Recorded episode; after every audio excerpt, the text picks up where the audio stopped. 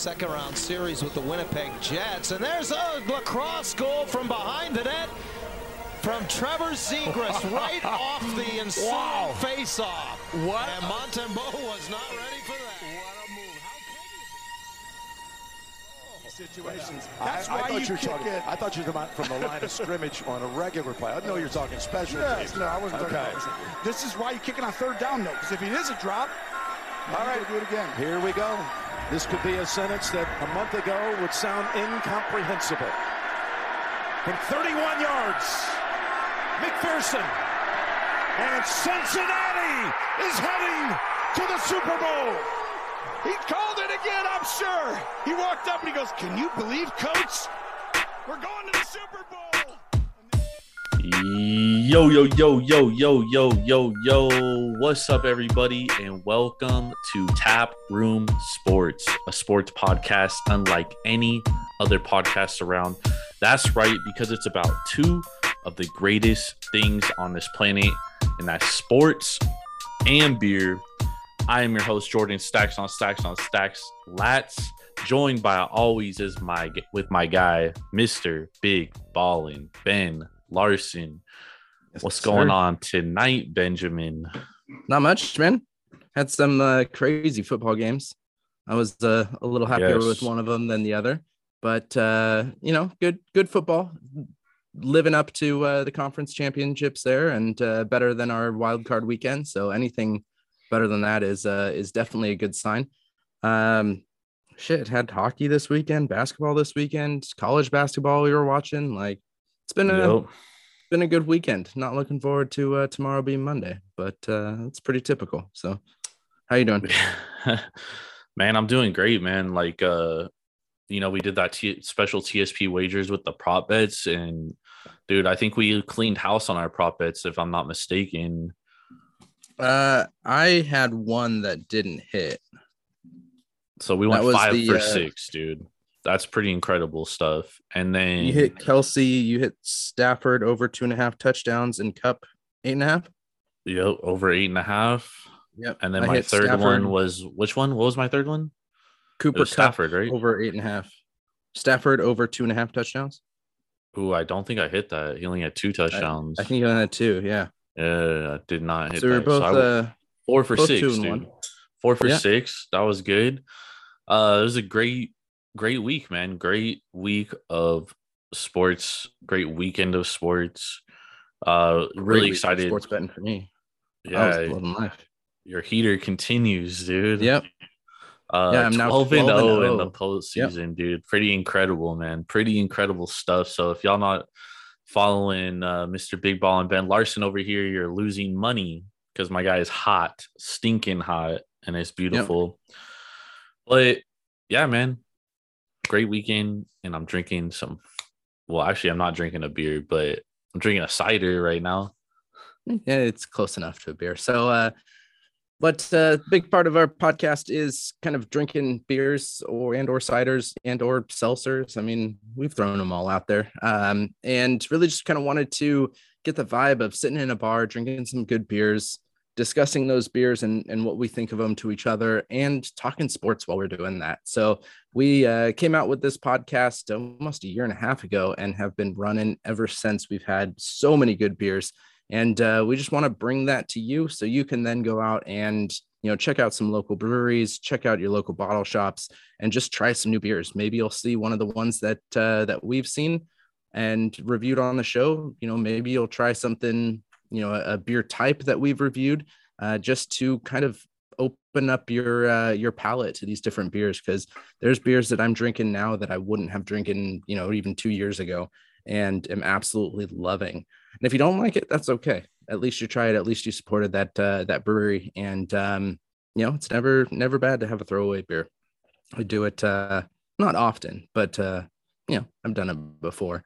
But uh, before we go into reviewing our beers, we got to mention that you can get the best craft beer delivered straight to your front door from breweries all around the U.S. using Tavour. Go to Tavour.com or download the Tavour app and use promo code TAPROOM when signing up. and get $10 off your first purchase of $25 or more. That's two free beers in a lot of cases. Yes, sir. So, uh, Jordan, tell me about your first one tonight. So this first uh, drink is a hip hop foray, and I guess it's a cider, dude. Like when I first saw this, I saw that it was from Newtopia cider, but when I was reading the ingredients, like it just it didn't seem like a cider to me. And then as I I started researching a little bit more, and it definitely is a cider, but it's a uh, it's a fermented cider with uh, Citra and El Dorado dry hopped hard cider with orange, vanilla, lactose ingredients, fermented West Coast apples, orange, vanilla, lactose, Citra, and El Dorado hops. Nice. So you get So that hoppiness uh, in that dry hop of uh, That's what I'm saying. In Yeah, the taste the- of it, dude, honestly, it doesn't taste like a, a cider. It doesn't Mhm. taste like a beer either, though. It tastes like a, I don't even know what the fuck it tastes like, dude. yeah. It looks like a like a Bellini, dude. like an Yeah. orange Bellini. Yep. It's What's, pretty uh, interesting. what's- Percentage on that? Only six, so it's pretty light, Okay. fairly Not light. bad. Yeah, that's Yeah. that's normal for the cider area.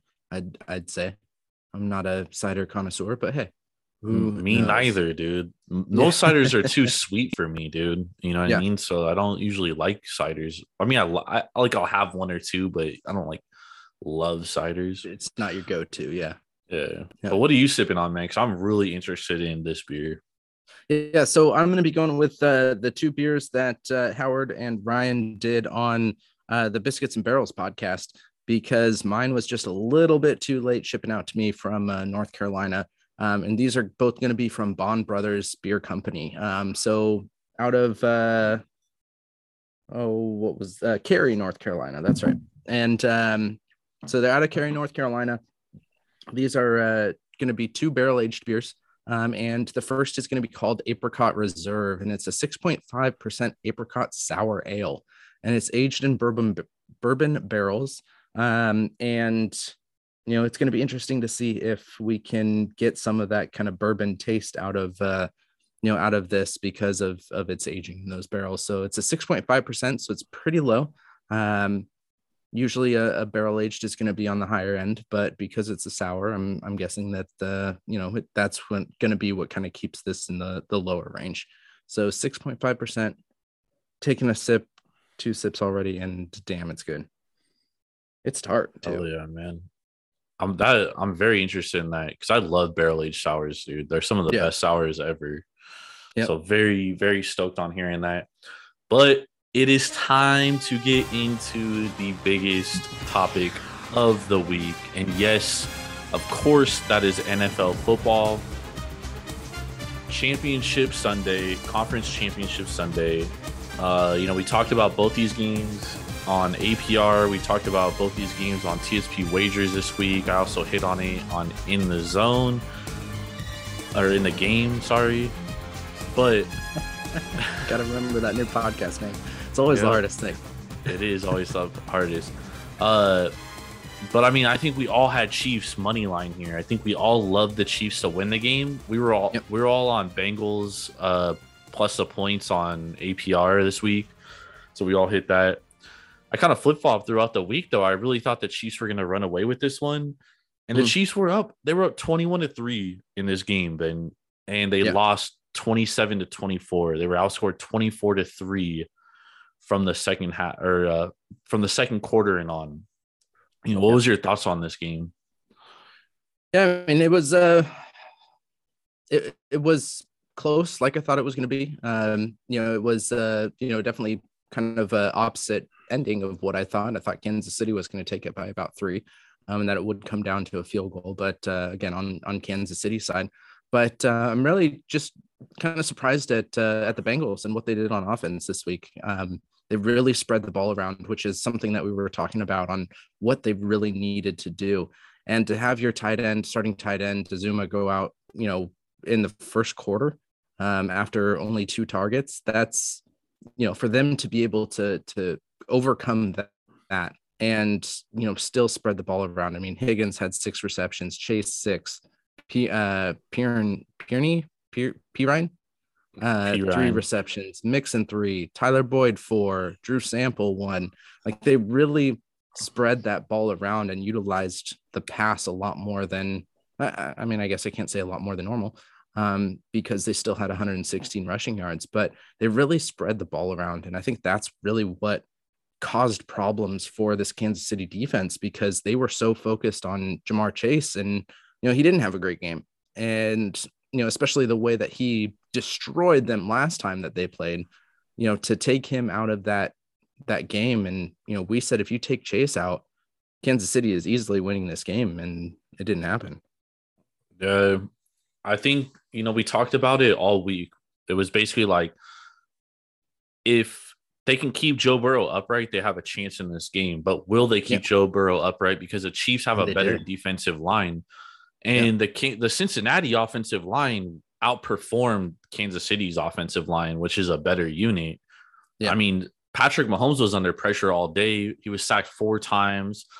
Um, and and Mahomes deserves a lot of blame in this game too. In the at the end of the second half, they had five seconds, no timeouts, and he throws the ball behind the line of scrimmage to Tyreek Hill, ends the second half. They don't get any points. At that point, it was 21 to 10. You get a field goal, at least it's 24 10, right? Yeah. Or you get a touch, like you have to throw it in the end zone or out of the end zone in that situation and at least get some kind of points. They didn't get any points. And then the second half, they were like super timid. Yeah. And I, I just I didn't understand like what they were what they were doing.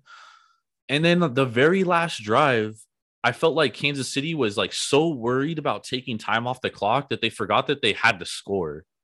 Yeah. you know what I mean? Like a touchdown would have would have basically ended that game when the when Cincinnati had no timeouts and uh only a minute left on the clock and they run the ball on first down and then second down they I don't know what the hell that was. And then third down, Patrick Mahomes runs backwards for 12 yards and gets sacked. It's like, dude, yeah. what do you guys do? Well, like, what? That's not the Mahomes that we're used to seeing. That's not the Kansas City exactly. Chiefs that we're used to seeing. And I, I, do, you do have to give credit to the Bengals defense. They played a great game today. Um, they did. They they adjusted they, after getting fucking slaughtered uh-huh. in that first yeah. half. Yeah, and you know they they made the difference in putting I, I, think that was the biggest difference in why we didn't see patrick mahomes being patrick mahomes. Um, and i think that was whether he was worried about you know getting sacked again whether he was worried about um, you know a, a, another interception.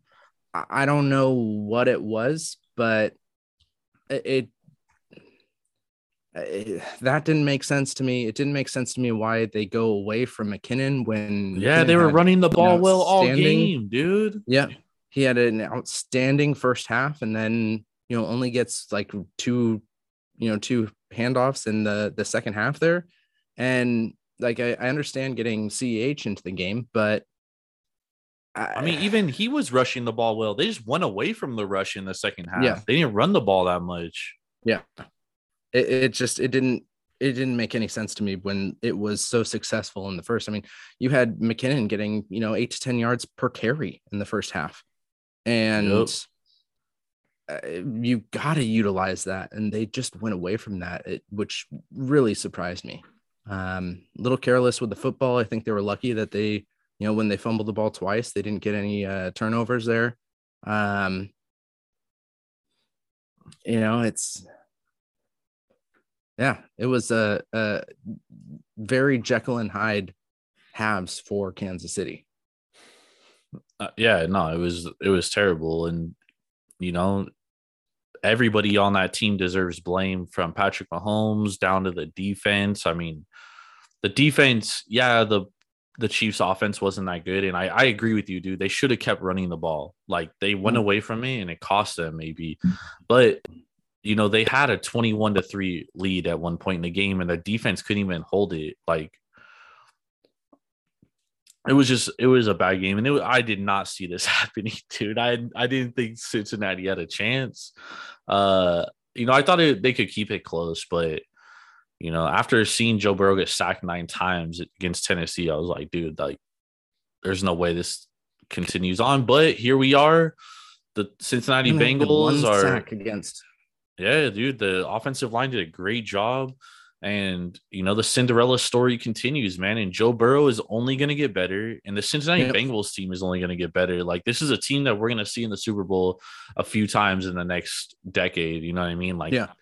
this we got to get used to it. And Joe Burrow's that dude, man. Like, you can never count that guy out, dude. At any point, No, you know what I mean. can't. Like, he should have been sacked a few times, got out of some sacks. Um, oh, got out of incredible sacks. dude, some crazy, crazy Uh, plays. what was he almost taken down three times? And then Yeah, and there was ball? one where like he was like literally Chris Jones had him, dude, and somehow he escaped, and then rushed for the rush rush for the first down. But man, uh, just watching Joe Burrow and and this Bengals team, dude, it's it's a special season. You can definitely tell. And I'm gonna touch on this a little bit later, but let's hop into the NFC Championship. Your San Francisco 49ers went into LA, took over SoFi. Um, and the Niners for the same the same thing, dude. Like what happened, what seemed to work for them for the first three quarters, they kind of went away from when when it got when things got tough, dude. And it was it was a little surprising to me, dude. But what was your first of all, what was your thoughts on this game? Um, I mean, it, was how exactly how we kind of foresaw this game going before the game even happened. You know, close Yeah. game that was going to be, you know, decided by a field goal, and uh, it. I mean, it was rough. Uh, Niners should have won that game. Um, the way that they were playing in the first, well, probably the second and third quarter, and defensively in the first quarter if they had if they were able to keep that up they would have won this game and you know it's it's uh, i don't want to say it's unfortunate to see because this far exceeded anything that we thought the 49ers were going to do this year um you know especially after the first what five weeks Set It's eight just weeks, dude. They were three and weeks. five.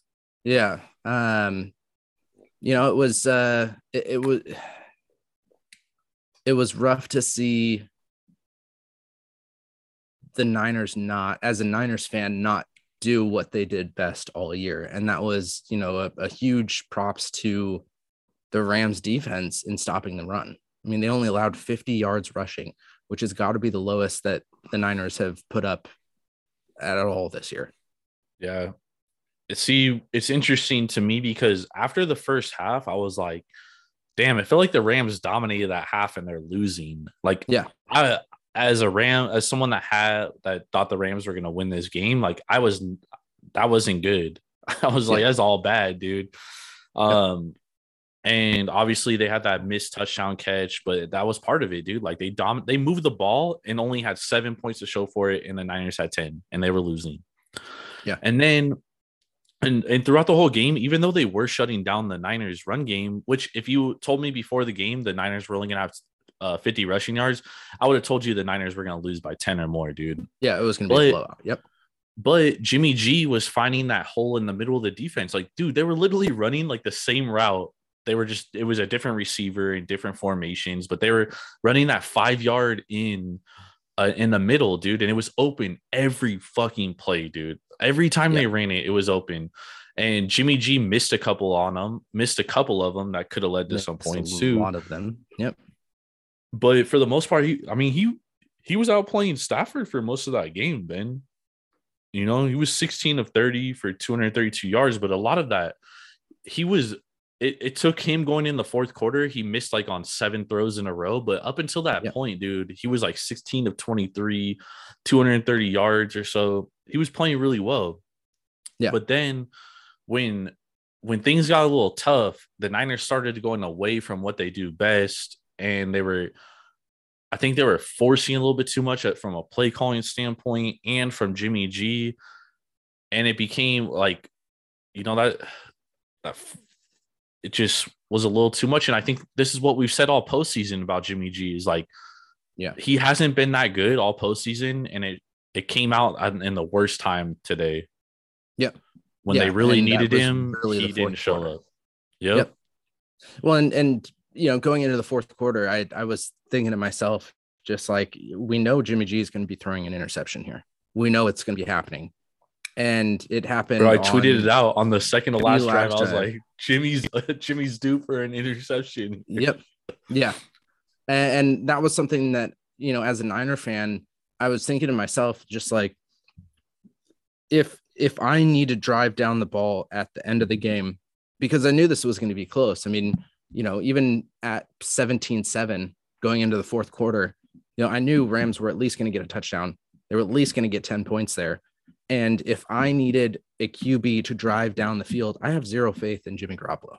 Zero. Yeah, but that's crazy because he he outperformed Aaron Rodgers in the fourth quarter last week. Like he made the throws that need to be made against the Cowboys, but the that's the thing is like he's usually not good for the first three quarters, and he's hella good in the fourth quarter. But today, yeah.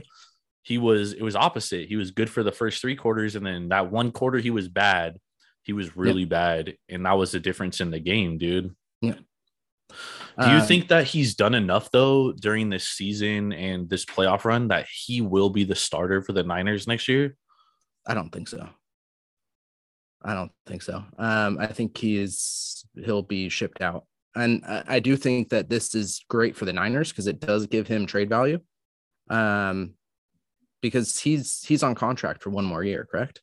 Yeah, he has one more year, and yeah. that's that's the interesting thing though too is like if you told me before they made the playoffs, I would have said like there's no way Jimmy G starts next year. But the fact they made this run and then like all of his teammates have come out supporting him, I think it makes it very difficult to trade him, dude, because that that's the kind of move that can like tear your locker room up. Yeah, but that's also the kind of move, depending on what they can get back for him. I mean, if it, I think if you can even get like a, you know, a, a late first or or early second for him, you make that you make that trade. Yeah, but how do you um, sell that to that the feels... the locker room? Because they they like the guy, dude. They play for the guy. I mean, it's it's clear yeah. they're like 38 and 9 with him, and without him, they're like 8 and 28. Like they're a completely it, different team. It also it also seems like they like what Lance has and what Lance has you, you know coming for him. I mean, they went and drafted him third well, yeah, overall the, for the franchise did. The players didn't though. Yeah, but uh, but the players still uh, like Lance. We've heard that you know when he started when um, sure, but they've know, all come out in, like publicly this week and been like, "Jimmy's our guy, dude." I'm well, just saying, really like Deebo did, but I could no. So did Kittle. So did uh, a lot of the defensive players. Trent Williams after the press conference, he said Jimmy's his guy. Like that, he's like that's a brother for life. I, I don't disagree with you. Like I definitely there's going to be a trade to be had because there's so many good rosters in the league without average quarterback play that yeah. I definitely could see him getting traded for a late first and early second. I just question if it gets done because I just don't I don't that's the kind of move that literally can tear your locker room apart, dude. Like if dudes really do like that guy like that, like it can. Yeah, from a from a, a looking at the team as a whole though there's there are a lot of there are, are a lot of areas that need improvement and yes you'd be taking a step back probably for the first half of the season um and really how big of a step back um you know if that's something we know because uh, Trey Lance could be hella better next year. Like that's something we don't yeah. know. You know what I mean? It's yeah. a it's it's a question. It's a big question mark and we saw him in one game and they still got a win, correct? No, he lost against the Cardinals and then he beat the uh Falcons. Oh yeah, he did get that start in the beginning of the year. Um uh so like I think I, I think you can build on that and I think you can use his salary to really push you know another wide receiver um which like, yes, you've got Samuel. Yes, you've got Aiyuk. I don't think Jauan Jennings is the answer there um, for your number three receiver. I think you can even move Aiyuk to number three and well, I was gonna say number two. I think nah, I think they need a one, dude, because Deebo's like a good possession type receiver, but they need a guy that like that can just go up and get catches, dude, because that's the dude they're the missing. Yeah, yeah, that's yeah. the dude they're missing right now. And and look how much of a an emphasis you had with Cooper Kupp, with Odell. Even Odell today played incredible. Yeah. Um, and had, you know, sure hands other than the bad throw from uh, you know, from Stafford early in the game. Like you need that person and you know, hopefully a, a younger guy um to come in and and yeah, be your number one or even number two. Um, and there are a bunch of good wide receiver free agents coming around and you have that money from Garoppolo, go out and spend some money on a top wide receiver. And I, I think that opens up your your offense a little bit more. You've got great running. Um, they need help on their defense too. they need a ton of help on their defense. They need court uh cornerback Their help. secondary, yeah. yeah, it's atrocious. I mean, that was the biggest like how many times I yelled at the TV just like what the fuck are you doing? Like put a body on somebody. Turn your turn around and look at that. There was a fucking ball coming flying in for a touchdown. Like it's they have a lot of holes that I think you know the luckily, what, he, 20 luckily the receiver didn't see it either, though. it was that wasn't just the just that one time but uh you know on the the Kupp second touchdown um just like there was a lot of like what are you doing so Told you, Ben, those those Kupp, those uh Cooper Kupp prop bets, dude. They can't put them high enough, dude. yeah yeah what was it at eight and a half and he had 11 Eight and a half catches. He had 11 catches, and his yards. yards. was 101 and a half, and he had 101 okay, I 142. thought mine was 105 yeah yep yeah i mean obj nine receptions for 113 yards like that's something that you need yeah, no, you know, the fact that team, both those guys went off for over a 100, dude. Yeah. Woo. Yep. I- so let's let's hit on a quick Super Bowl preview here. So obviously we're gonna have two weeks to talk about this. We're gonna talk about it on APR a lot, but let's let's hit a quick Super Bowl preview. So, what's your initial thoughts on this game? Rams Bengals. What's the line out right now, thoughts? Ben? uh, opened at three and a half. Rams three and a half.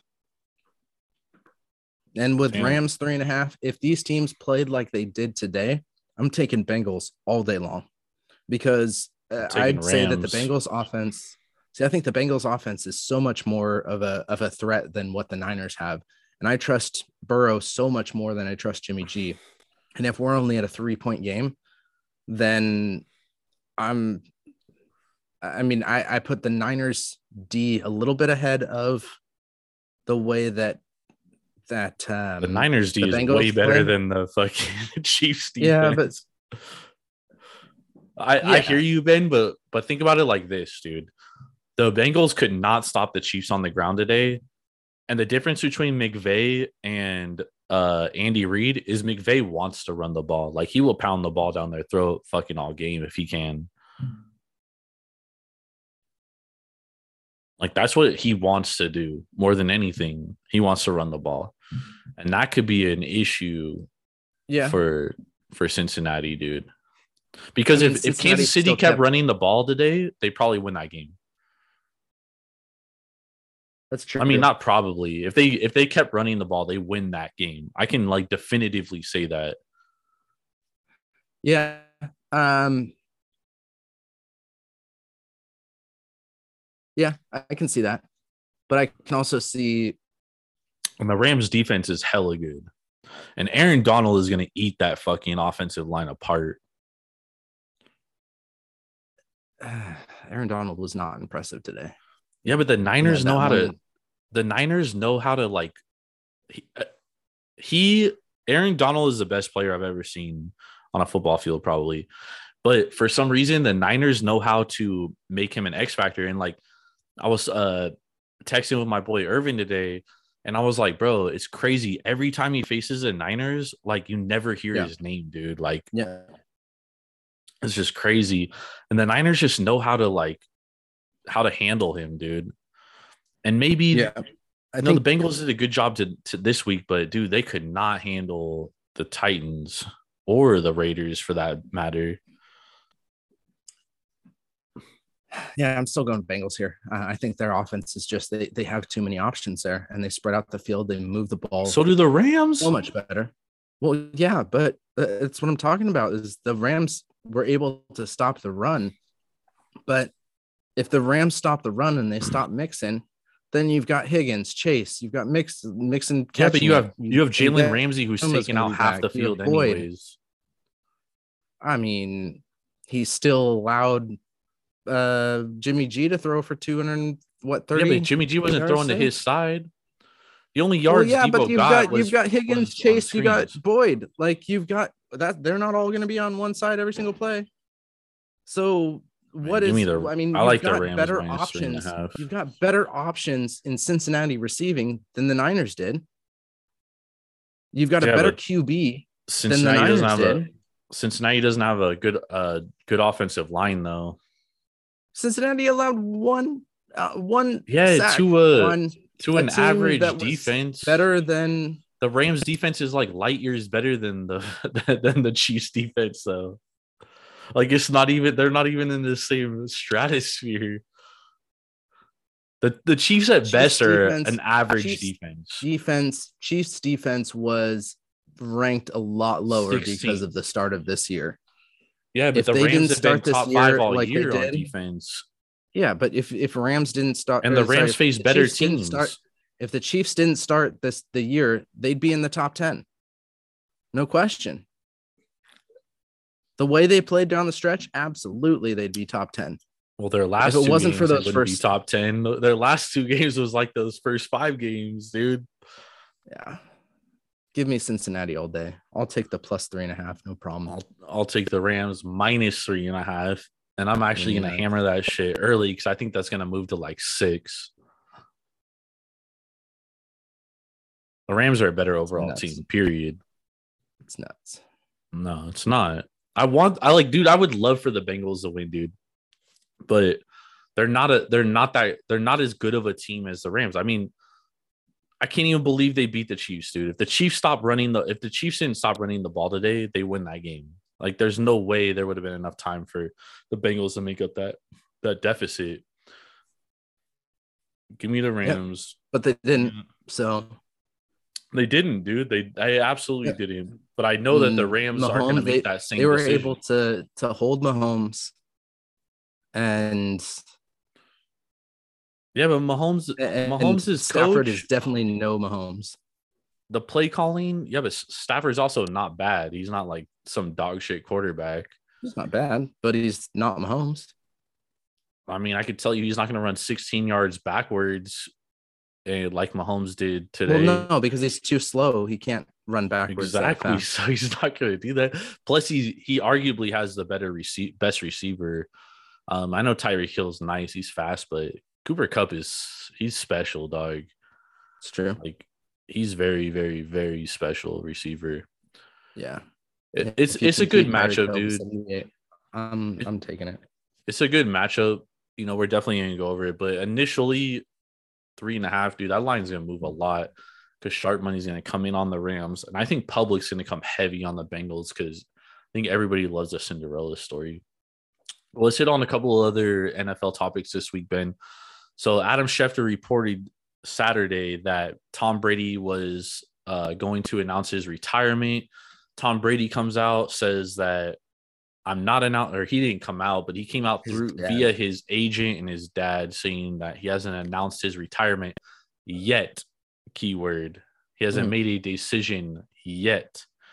You know, what's your what's your thoughts on this whole Brady Brady situation? I mean, should we I- call I this we call know. this retirement gate? Yeah, yeah. We'd be the first to name it that before everybody like else it. takes it. I like it. Um, I mean, I, I, we had talked about this through, you know, texting yesterday that it, it was just, you know, somebody has somebody leaked it. Somebody found out early.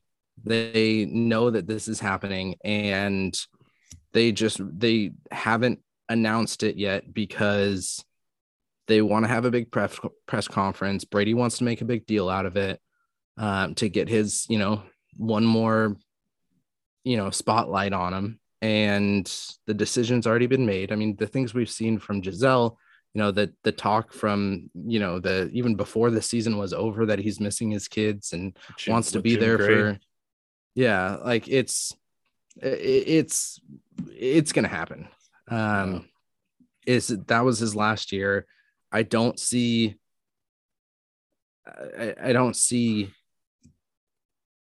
the bucks getting any better which is something they definitely need to make another make another run and you've got you know you've got some great teams in you know the NFC here that will will stop that from happening and i think the only reason Brady would come back would be from another Super Bowl. And if you don't have that almost guarantee, then why risk injury? Why risk going out on a horrible season? Um, you know, you're losing wide receivers. Gronk maybe retiring. lose. I'm sure Gronk would. too. Yeah, I'm sure Gronk would stay another year if Brady was, but like, I, I just don't, I don't see it happening. Yeah, no, I, I agree with you, dude. Like, I definitely think that someone jumped the gun, reported it, and that this week we're gonna see Tom Brady. This week or next week, sometime, sometime around the Super Bowl, we're gonna see Tom Brady uh, announce his retirement himself. And a big It'll part of like it, the like, day before the Super Bowl. nah, he'll because do it he like wants- Thursday or Friday. But this is super super week is like where a lot of news comes down because the media is all at Super Bowl. Uh, they're all at the Super Bowl site, and they have what's called Radio Row, and they got a ton of fucking all the big, uh, all like all the reporters, dude. They're all there, dude. It's like a convention for sports media. So like that, that's when you see a lot of news come down. So I could definitely see Brady doing it then, so he could like have the spotlight for another day. Yep. Um, but I agree with you, dude. Like I think he looks at looks at next next year's schedule and he's like, like he has a tough schedule, bro. He's got to face the Cardinals, the Niners, the Rams, and then he has to face the fucking Chiefs, the Bills. Like, dude, he has a that's a tough schedule, dog. Outside of his division, so I agree with you, bro. I think I think he sees the writing on the wall. Like, you know, can I really go through another year of this? Plus, he's going to lose Godwin. They're not going to be able to retain that entire defense. Plus, their defense got worse by age. You know what I mean? Like, Yeah. I said it in the beginning of the year. You don't get you don't get better. You either I mean you don't get the same. You either get better or you get worse. There's no in between. Yeah. And it showed this year. And so I, I agree with you, dude. I definitely think he's gonna retire. Um, it's crazy. He's like the last professional athlete that was playing professional sports when we were in high school. So I mean, we still got we still got LeBron and Melo, but Melo doesn't have too much time, too much longer either. I don't think. I don't think LeBron is too much longer either. So True. it really is just showing our age, man. Unfortunately, uh, you know, but yeah, dude, sucks, but He's That's but I'm life. I'm okay with it. To be honest, I'm okay with it. Um, I'm I'm just kind of sick of seeing Brady everything, um, and ready for him to take a step back and get somebody else in all these stupid commercials and just I'm so sick of seeing Tom Brady. Um, yes, he's these good. Subway commercials, even though he But- doesn't eat bread. Yeah, but it's just it's too much. I'm so sick of tired of hearing that Brady is the goat. Like, uh, yes, he is, but like that that shouldn't be everybody's like go-to response. Yeah, agreed. Whatever. All right, uh, the Raiders. Announced that uh, Ziegler, who's from the Patriots, and Mc- Josh McDaniels are going to get hired as a GM coach combo. What's your thoughts? Good hire? Yeah, I think it's a good hire. Um, you know, you do have success with the Patriots, um, and seeing what they did this year with a rookie quarterback, I think that's a, uh, definitely a positive sign.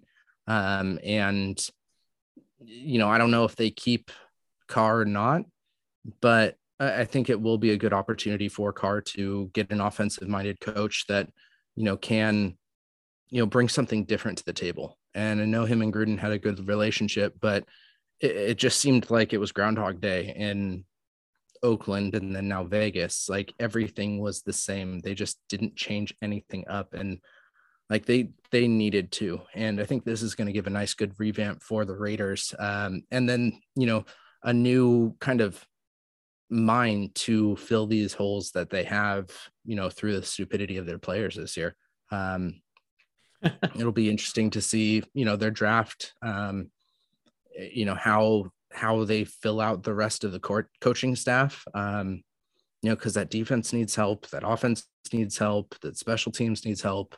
Um, you know, there's there's a lot to do in Las Vegas, and you know, having a fresh face is I think is definitely positive here. And I, I I like the hires. I think Ziegler being with uh, the Patriots organization for the last decade, I think that's that's very you know they know how to do things the right way. From then the culture starts at the top, and then McDo- McDaniels. I think he's he's a bright offensive mind. I think when he was with the Broncos as a head coach, I think he was really young. He was 33 years old. And I don't think he was really mature yet. He wasn't really ready for that to be a leader of a franchise. Like that's that's asking a lot for a 33 year old dude. You know what I mean? Yep. And I think that's that's really the big difference between then and now. I don't think the Raiders are that far off though, because I mean they made the playoffs. I think they're only improving. They definitely need a, a wide receiver one though. They need a go to wide receiver badly. But Yeah. you know, we'll we'll see what they do. I, I definitely like the hire. Just I mean, it's tough because you got the you got Patrick Mahomes and you got Justin Herbert in your division, dude. Yeah. So it's like it's tough to expect a lot of a coach of Well, coaches coming in. Isn't the Green Bay QB coach going to Denver? Denver. And if he pulls Rodgers over there, like, Yeah, but I mean, Rodgers needs to be fucking traded division. for though, yeah, because he's a he's Sure. still signed for another year. yeah. But Ben, speaking of Aaron Rodgers, uh, my Cherie's cousin texted me earlier, and he was like, "Aaron Rodgers to San Francisco next year, dude." I mean, I think that's a stretch.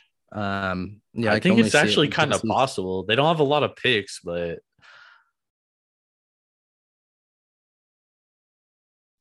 Uh, I think that's overvaluing Jimmy G a lot there, um, because he'd have to go back.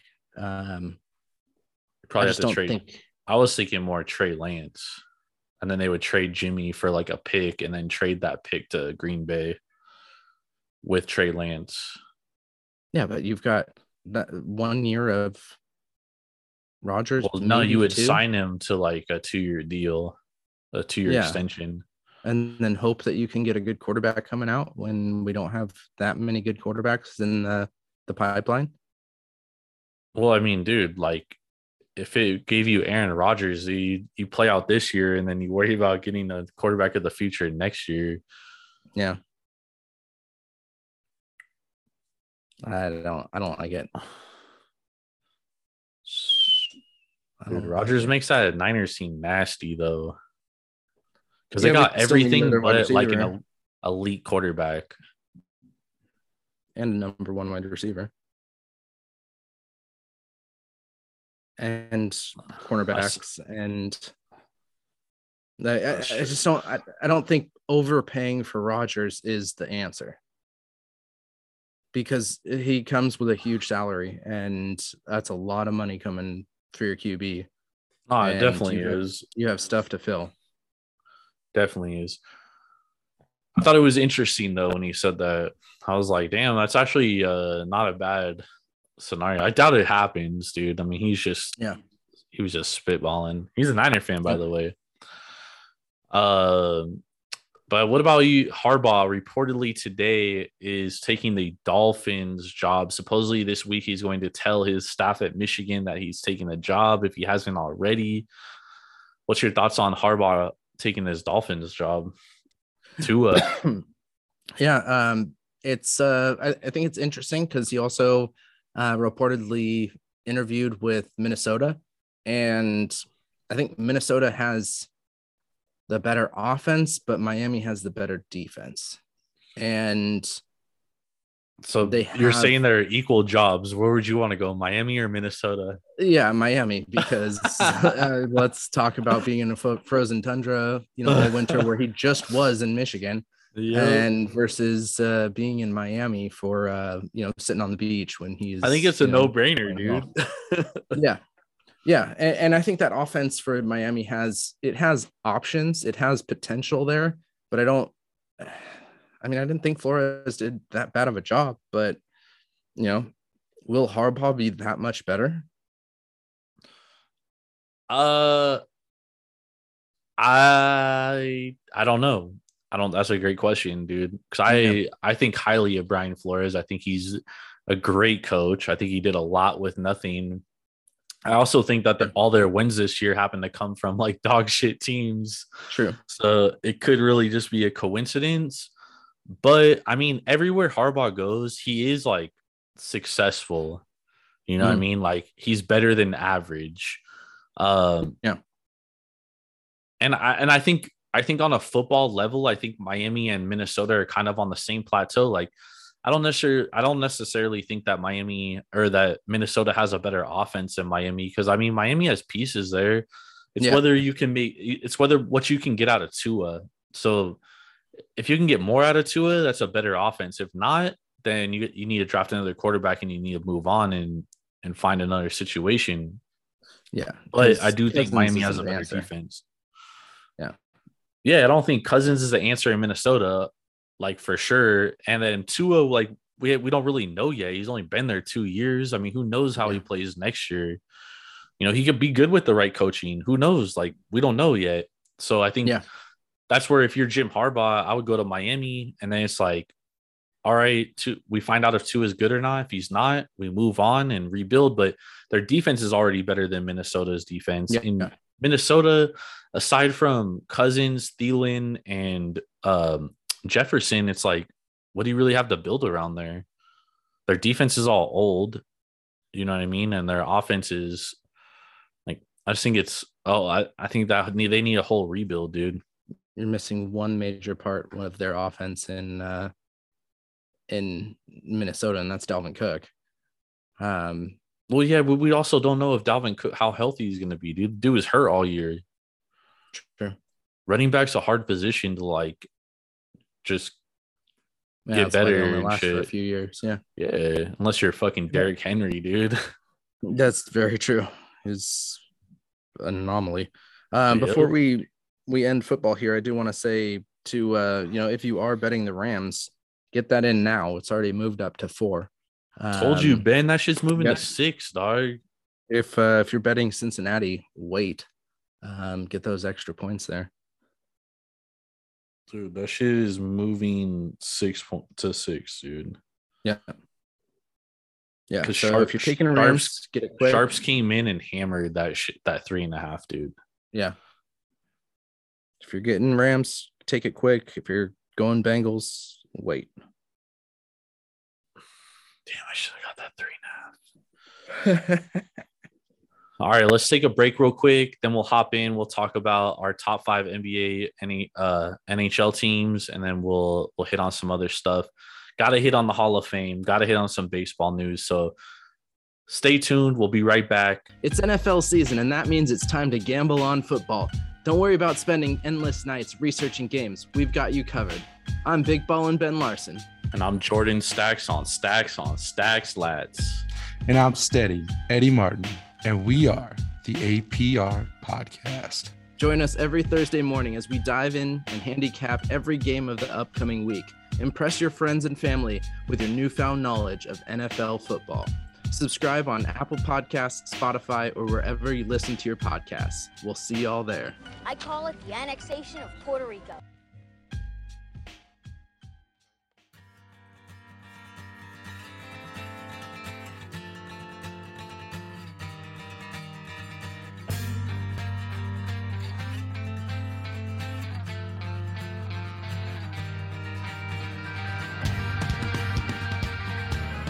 All right, we are back, and it is time for beer number two.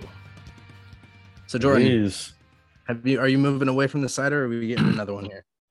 Yeah, we got a, a IPA. This is the Grand. This is the Hop Canyon from Grand Canyon Brewing Company. This is brewed out of Williams, Arizona. First time I've ever had a beer from this brewing company, by the way. So we're gonna find out, dude. It's uh it's an interesting brew though. It has a lot of uh citrus I could smell in there. Okay, Trying to what's the percentage on it? Um, seven percent. It Okay, is so this this is a modern West Coast IPA featuring a fruit forward hop character and a soft subdued malt backbone to ensure the hop flavors and aromas are the star. Okay. I definitely smell like pineapple for sure. There's pineapple in this motherfucker. I can get a I get a strong sense of pineapple. Okay, What are you It's sipping on? the- I'm going with the with an interesting one. So this is called FAFO, um, or FAFO Smash, which FA FAFO stands for fuck around and find out. Um, which uh, Interesting. yeah, which uh, what what Whit was saying was their kind of uh, kind of motto for this bureau is they were just going to kind of you know see what happened and you know hope that it was good. And boy is this good. Um i've taken a sip of it and the chocolatey notes the the um uh vanilla the caramel notes it, it really does kind of push forward. And this is a 13.4% beer which is very dangerous because in this first sip it does not taste whatsoever like 13.4% um, Oof, barley wines are usually going to be on the heavier side. Yeah they're going to be on the heavier side um, just because of their you know the process of of making it. And um, this is pretty high for a barley wine that i've seen. 13.4 is is kind of probably one of the highest. So it's going to be interesting. And it's a 500 milliliter bottle so there's a lot there see how i'm i'm doing at the end of the show Love it, dude. I love it. All right. It's that time of the week to get into our top five NBA and NHL teams. So, Ben, last week for your, your top five NHL teams, you had Colorado number one, Florida number two. You had a tie between Toronto and Carolina for number three.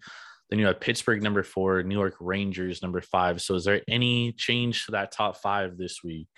there is a lot of change. Uh, We're going to first move uh, honorable mention to Pittsburgh.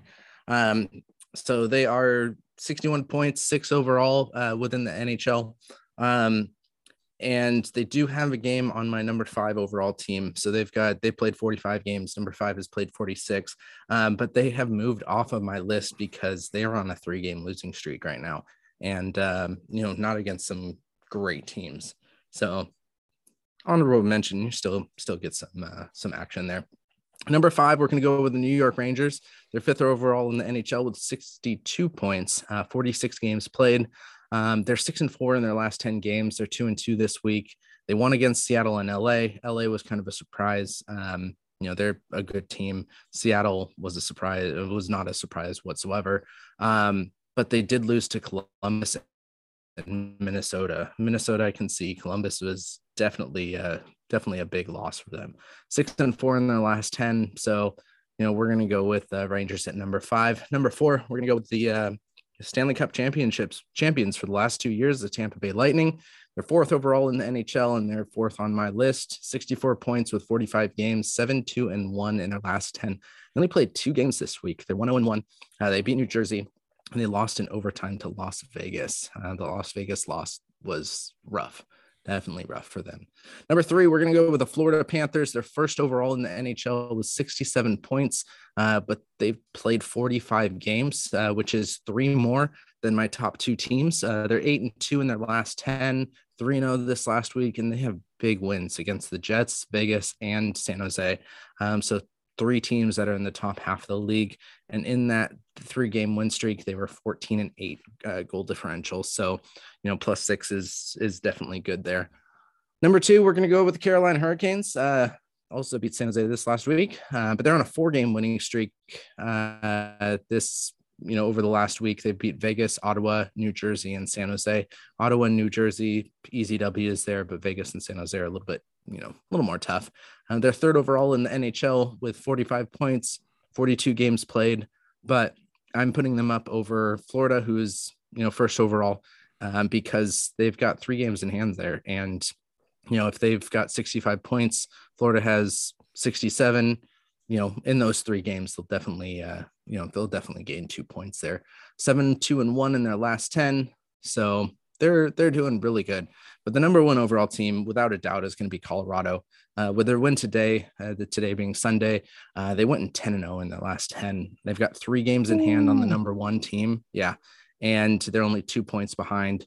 Um, so the way that they're playing, they're, you know, they'll get those two points back. They are 4 and 0 this last week, just in this, uh, you know, the last calendar week.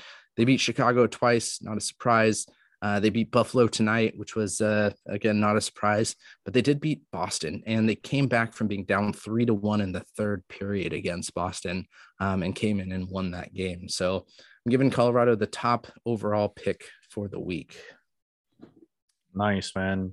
So last week for the top five NBA teams, I had Grizzlies number five, Warriors number four, Bucks number three, Heat number two, Suns number one. This week we'll start with honorable mention. We're going Sixers, Nets, Bucks. Bucks are dropping out of the top five because they are just disinterested in the regular season. Tonight they lost to the uh, Denver Nuggets 136 to 130 in a game where they allowed 60% from the field and 50% from three. Nets are banged up. Sixers are just outside of the top five, but they are they're getting up there because Joel Embiid is having an MVP type season. Number five, we're going Bulls cracking the top five again, 31 and 18, back on their winning ways. DeRozan back on you know his MVP level season. Number four, we're going Memphis Grizzlies, 35 and 17. 3 0 this week, not much change there. Warriors 37 and 13 again, 3 and 0 this week, not much change there. Uh, they haven't really beat anybody this this week, but you know the three and zero is nice. Number two, Miami Heat, thirty two and eighteen, so they went two and one, uh, one this week. But their one loss was a three overtime loss to Toronto, so just uh, something out of the ordinary. And then number one, we're still going with the Phoenix Suns, dude. They just continue to win games. Not another nine game winning streak. I mean, this they're easily the best team in the league right now. Team to beat. Hold on. Well, let's hold on a second here. Before what? I just gotta Warriors beat Brooklyn, Minnesota, and Dallas this week. That's not and Utah. Part of. Those Brooklyn those stinks, dude. They played team, without James Harden and KD. They're in your honorable mention. Yeah, because of their banged up. They'd be in my top five if they weren't banged up but they're trending backwards right now. Uh, Minnesota, they're they're a decent team. I mean, dude, the the thing that worry, really worries me about the Warriors is that Steph has not been good, dude. Yeah, and that concerns me because the, the last good team, the last few good teams they played, like I'm talking like great teams, they've struggled.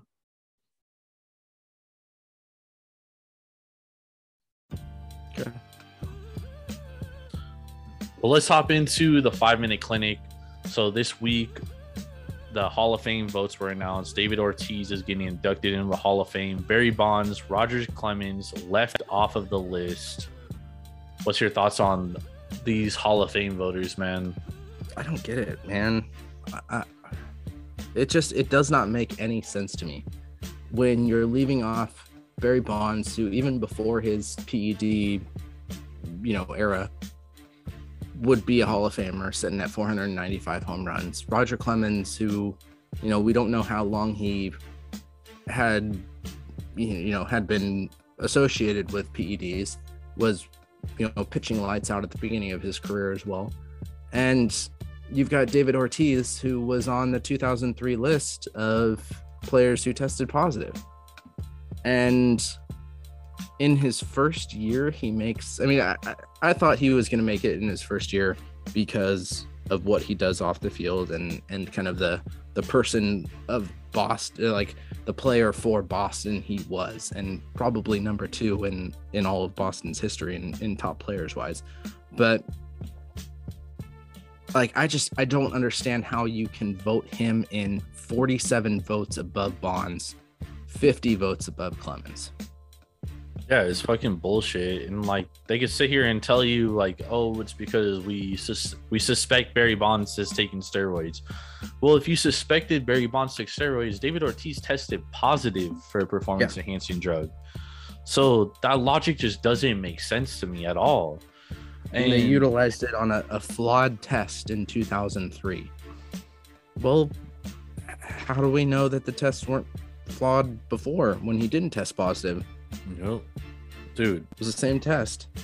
It's the logic just doesn't make any sense. And like these writers should just come out and say, hey, we we don't we didn't like Barry when he was around, so we're just gonna make his life a living hell.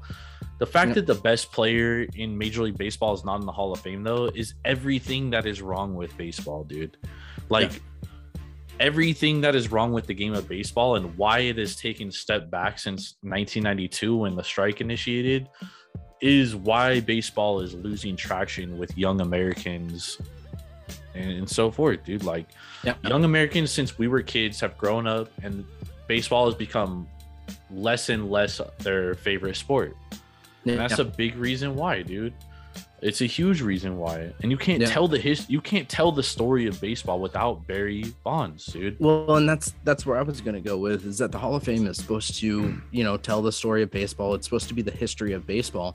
And I mean, you're taking out the top home run getter in a year, the you know person who has the most home runs ever, the person who I don't want to say changed the game of baseball, but you know brought baseball into a positive light in those negative years, and you're completely disregarding him. Um, if it wasn't for Barry Bonds, Sosa, McGwire, and that home run era, baseball wouldn't even be close to being one of the top sports right now. It would be so. It would be yeah. It would be dead. And you know, I'm sure that these baseball writers don't like the young kids that are coming in and showing flair, bat flipping, and you know, having fun out there because it's breaking the unwritten rules. Well, these rules are unwritten for a reason, is because they're bullshit and that they shouldn't, you know, really be true hard rules. Why are you why are you looking at them that they are? Yup. It's not the hall of great character, dude. And if if it is going to be that, and if it's going to be on things other than baseball, then we need to reevaluate who's in the Hall of Fame as well. Who was it that uh, that came out this week and was like that wrote in a tweet like like I'm stoked like if baseball is about good character um, you know this year is my first uh, my first year of eligibility so I can I should be able to get in. It was a complete like I don't want to say nobody but it wasn't you know a top level player you know Yeah, some I don't know who it was, but he that's was a pretty. good guy yeah That's hella funny when when because it's true. baseball players are making jokes about it when other players from every every other sport went out and said something about it you know there's a major problem Well, it's these like old fart writers like Tom Verducci who like dude literally sat there and wrote an article about why he didn't vote for Barry Bonds, and it's just like, dude, get the fuck over it, dude. Like talking about character and shit. And then there, you like look at some of these guys in the hall, like Ty Cobb, for example, dude. Guy's a Mhm. bigot, fucking racist, just a piece of shit all around, dude. And he's in the Hall Yeah. of Fame. So, like, if you're gonna let pe- guys like that in, dude, you can't sit there and gatekeep against a guy like Barry Bonds. Yeah. Just seems personal to me. yeah to have pete rose and barry bonds out is a travesty in my opinion Yeah. No, that's why we're not voters i guess we will be right, one day soon. someday yeah someday all right let's move on to uh, the pour me another which is our tmz aspect of the podcast and uh, these are going to be you know items that we definitely want to touch on but don't necessarily get their own you know segment here um, so the first one is that this week we did have a significant movement in negotiations between the mlb and the mlb players association um, but in a meeting mlb deputy commissioner dan halem said that the mlb is willing to lose games over some of the outstanding issues the sides have do you think these negotiations are going to be resolved by you know the start of spring training Well, pitchers and catchers are supposed to be important in like two weeks, dude. So Yep. It's looking very grim right now. Um, you know, I, I get where a lot of the players are coming from though. Like they want the arbitration period cut down, they want the minimum wage cut down. So, you know, I, I read a report earlier this week that seemed like the two play the two parties were closer on an agreement, but then it's like the more as this week has gone on, it's like there hasn't been anything closer. So it's like how close or how far apart are we right now?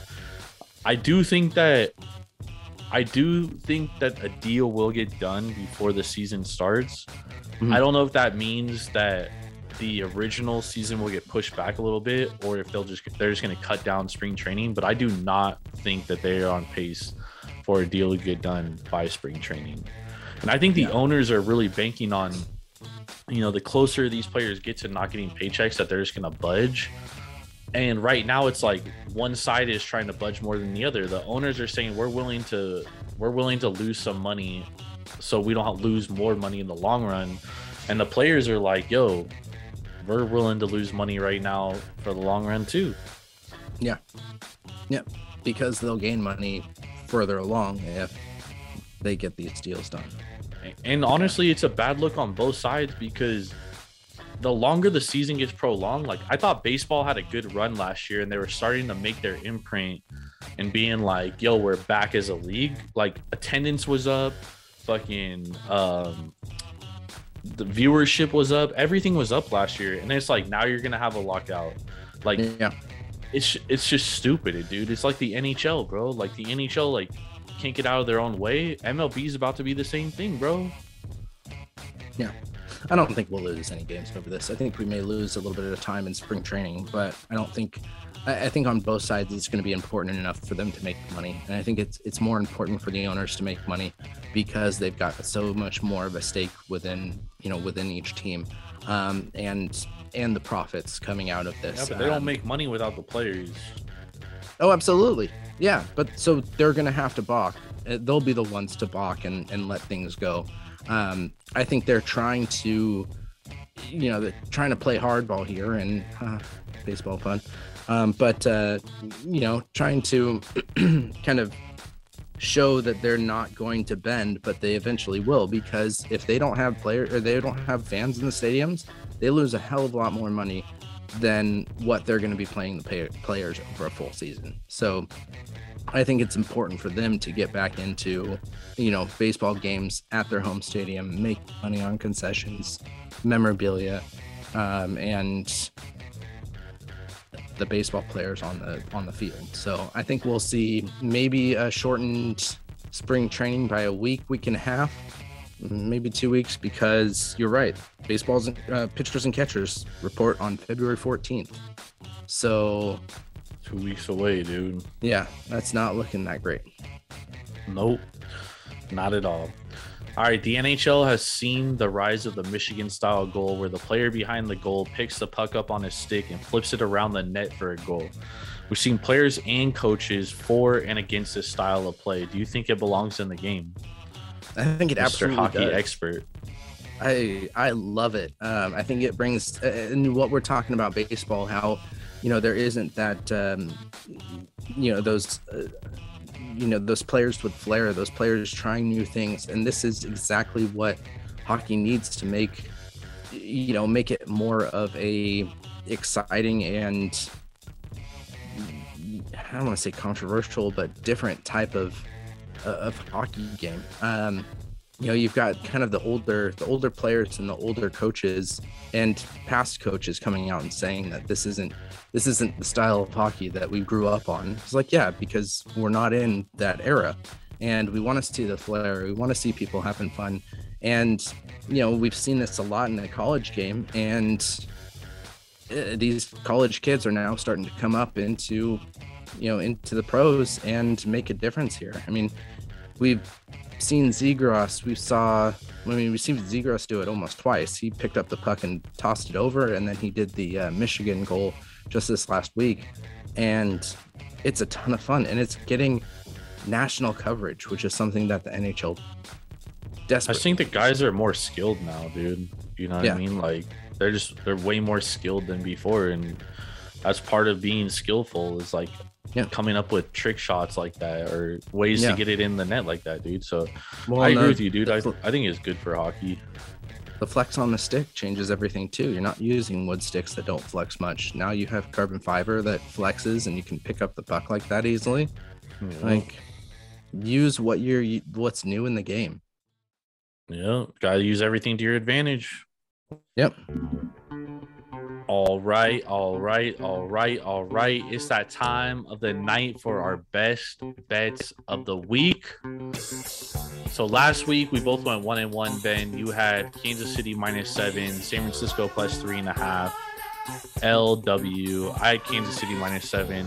L, and I had Toledo in some Mac action, some Mac action minus four for a W. So where are you going this week with your two best bets? I'm uh, I'm a little sad I can't do football. I even wrote it on there, and then you've told me, nah, don't do it. It's we've got It's two, two weeks, weeks until away. the game. Like, yeah, no, it, it makes total sense, but um, wasn't where I was planning to go. So uh, we're gonna change this one up a bit. We're gonna do hockey and we're gonna do a basketball, but we're going to start with basketball. And uh, we're going to be taking Golden State Warriors minus 11 against the Houston Rockets. I know that uh, that they just played what a week and a half ago, a week ago, and um, it was a two-point game. But I really don't see think we're going to see Steph Curry shooting six for 21 again. Um, I think this is going to be a team where, or this a game where the Warriors kind of as they're you know starting to pick up this somewhat of a hot streak, four straight games um, with wins. Um, really kind of at the Rockets and kind of show them where you know how much better they are. Um, and 11 points is a lot, but I think this is going to be a, a, big game for the Warriors to really kind of prove that they're better than two points uh, better than the the Rockets. Golden State 33 and 13, Houston 14 and 33. So um, we're going to take this one as a you know a big Golden State win. Um, the second game, second one we're gonna do is we're gonna do a hockey parlay. So I've been uh, I've been kind of doing parlays for the last couple weeks, and uh, they've been really pushing up my uh, um, my uh, oh my god, what's it called? My uh, my money bank, my money roll. There we go. That was what I was looking for. Um, so we're gonna we're gonna be taking the, the two best games uh, from tomorrow's action on Monday, um, and we're gonna parlay those together because you're not gonna get great value on either of them as solo bets. Uh, so the first one we're gonna take is Florida Panthers uh, going up against Columbus. Florida is on a hot streak right now. They're the best team you know, at least points wise in the NHL. Um, they're four and one in their last five, playing against Col- Columbus, who is um, two and three in their last five, and they've had some big losses in Columbus. So we're going to be looking at the Florida Panthers minus 250 against Columbus, but we're also going to parlay them with Toronto over New Jersey. Toronto is uh, four and one in their last five games with wins over Detroit, Anaheim, the Islanders, and the Blues. Um, and then we've got New Jersey, who is one and four in the last five, losing to Carolina, Tampa Bay, Dallas, and LA. Um, so, you know, we're probably going to be seeing a a big win. I didn't necessarily want to take puck line because there's always that empty net possibility, um, you know, or a, you know a, a, six on five goal at the end. Um, so we're going to go Toronto minus 360 parlayed with Florida minus 250. Nice man, I like it. My first best bet, we're going to go Baylor minus 14. They're coming off a bad loss at Alabama, though. Tough place to play. Facing nothing better for a remedy than facing West Virginia, who really struggles offensively. One of the worst offensive teams in the country. So give me Baylor at home minus 14. And then we're going to go Wyoming at home minus one against uh, Colorado State. Colorado State is one of the best offensive teams in the country statistically. They're fifth, top 15th in three point percentage, but Wyoming is the eighth best team against a three point. So I like Wyoming to cover this. Plus, Wyoming is one of the best offensive teams in the country. They're one of the top 30 offensive teams in the country this year. So give me Wyoming minus the one point at home over Colorado State.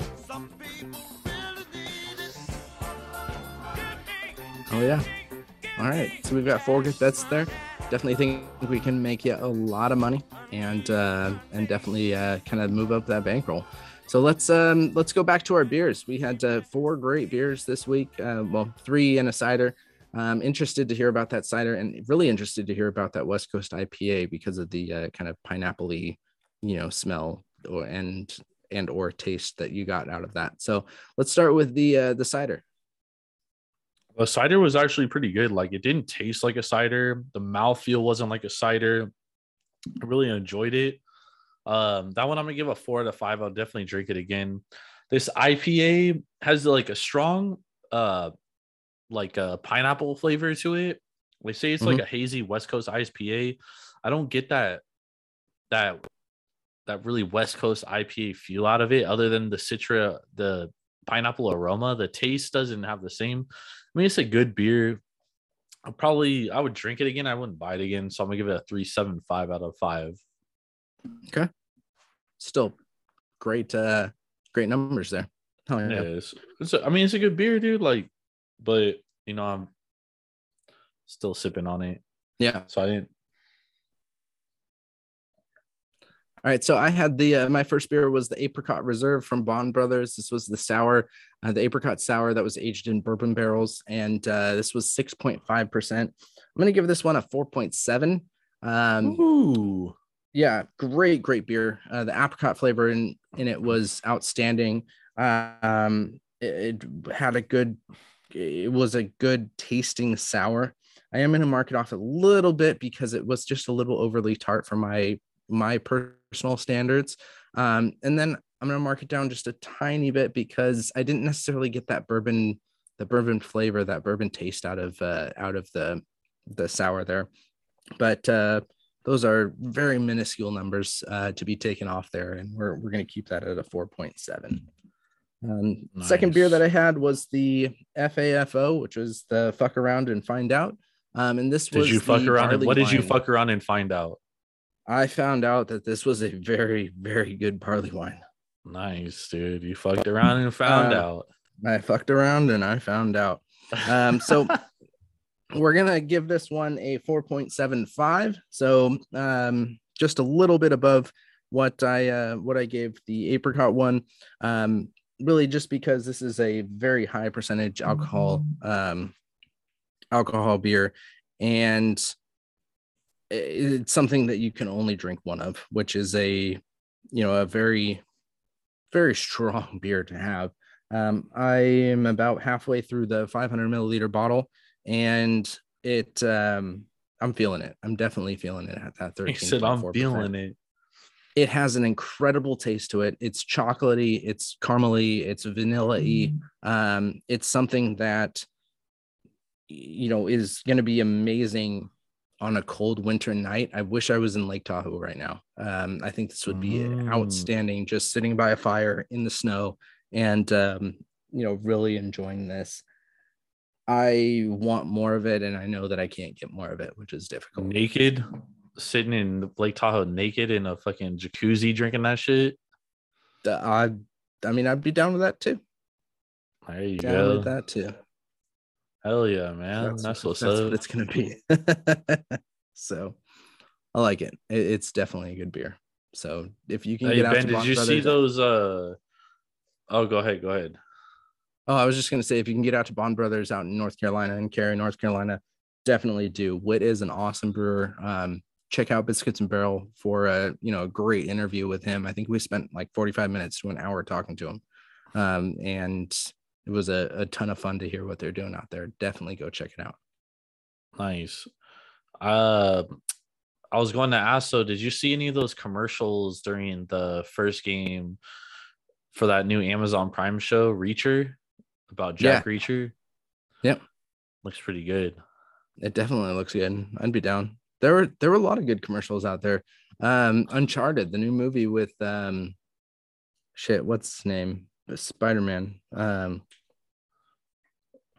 The original Spider-Man, Tobey Maguire, no, no, no, no, the new Or one. Topher. Uh, what's his name? I don't know. I don't remember his name. No, the new Spider Man. But anyways, it's Uncharted. It's uh made after a video game. It looks like it's gonna be uh it's gonna be a good movie. So I'm stoked about that one. Definitely stoked. There were a ton of commercials about that today. So Must have missed that one. Then you weren't watching either game because there were like Well, no, I was watching the. But game, but, but when you have uh, you put college hoops on your computer, and then you put, and then you put it on one screen, and then you have NFL on the other screen. Once NFL goes commercial, you be watching college hoops. Sheesh, what type of football fan are you? I don't watch commercials, man. I try to stay away from them. I just caught that I also- Jack Reacher one a couple times tonight. Yeah. I also watched or I played uh, Uncharted, so that Yeah, I've uh, never that even heard of it. yeah. Okay, you should play it. Oh, I it's a fun can't play those kind of video games, dude. I get like locked into them and shit, and then like that's all I want to exactly because it's a good video game. So it is what it is. All right, so that was the podcast. Thank you out there, everybody, for listening in. Uh, make sure to follow us on Instagram at Taproom Sports Podcast. You can check out our Twitter at Taproom underscore Sports, or you can check out Jordan's, which is at Jordan Rules TSP. We're on Facebook. Just search the Taproom Sports Podcast and uh, go to our website, www.taproomsportspodcast.com. Make sure to check out APR on Thursdays as Jordan and I are joined by Steady Eddie. I don't know. He's been on the IR for a little while. We'll see if uh, we'll see if he makes his return this week. That injury is uh, is healing up. Um, but uh, make sure to check that out. We're going to be talking about the Pro Bowl. We're going to be talking about the new coaching. We'll probably even maybe touch on uh, kind of our award predictions. Uh, you know, now that we're at the end of the year, um, so we'll see where those go. Make sure to check out uh, TSP Wagers, where Jordan and I cover you know usually two games and, and um, you know look at uh, a hockey and an NHL game and kind of build some best bets from that. As we talked about earlier in the show, we were really hot this week, going four and two in our six bets. And uh, make sure to check out uh, Biscuits and Barrels, which is a new hockey podcast um, that we do every month. And uh, we just talked, we just had one this last week with Wit from uh, Barrel Brothers, the brewer of the two beers that I had tonight. And we talked beer, we talk uh, about the first half of the football season. And I'm going to pass it over to Jordan because he's got a new uh, podcast to introduce. Oh yeah. Uh check out in the game. It's gonna be a podcast. It's gonna be coming out once a week, maybe once every two weeks, but hopefully every single week I have on a, a new guest and we're gonna go over like hot topics in the middle of the week because you know, tap room, we hit on the topics of the week, plus we basically recap like football, you know, heading into baseball season, we'll talk a lot of baseball. But there's uh you know there's there's things that i don't get to talk about on here that i get to talk about on there which is cool. So this week i'm i'm supposed to have on uh my boy from Gyro Step. That's it. That's the name of his podcast, Gyro Step. Uh, so hopefully I get him on this week. Uh, he was supposed to come on last week, but obviously he's in Milwaukee, so his schedule is a little bit different. So Yeah. hoping to have him on this week. If I don't get him on this week, I'm gonna do it next week and get him on so we could talk some bucks, and then I'll get somebody on every single week. A little 30 minute episode, just hitting on a couple things, man. That's it. Love it. Love it. Always making moves here at Tap Room. Always making Yes, moves. sir. But all right. Plus I'm Big APR's Ball and Ben coming to an Larson. end too pretty soon. That's true. Yep. We're gonna have time to fill. Definitely gonna have time to fill. So all right, I'm Big Ben Ball and Ben Larson here with Jordan Stacks on Stacks on Stacks Lads. Yes, we sir. See you next week.